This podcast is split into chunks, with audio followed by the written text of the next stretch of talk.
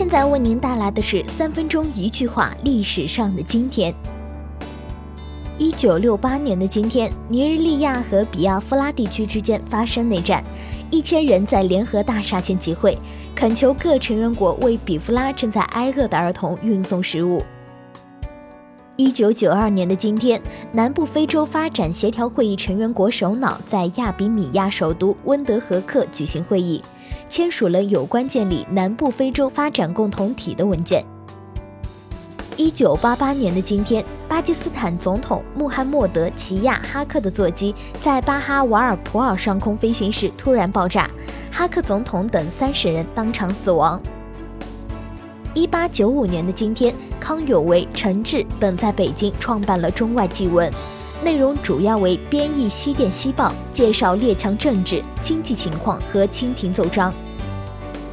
一九四九年的今天。日本福岛县境内东北干线松川至金谷川路段的上行旅客列车脱轨翻车，司机等三名乘务人员死亡，旅客三十人受伤。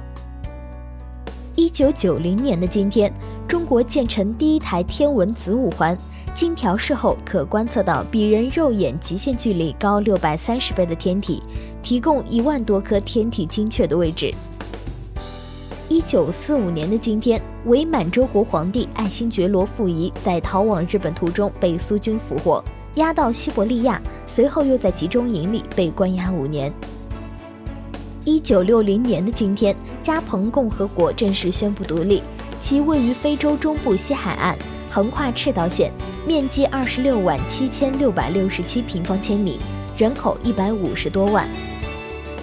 一九九九年的今天。土耳其西北部城市伊兹米特发生里氏七点四级地震，造成一万七千九百九十七人死亡，四万两千四百四十二人受伤，直接经济损失两百亿美元。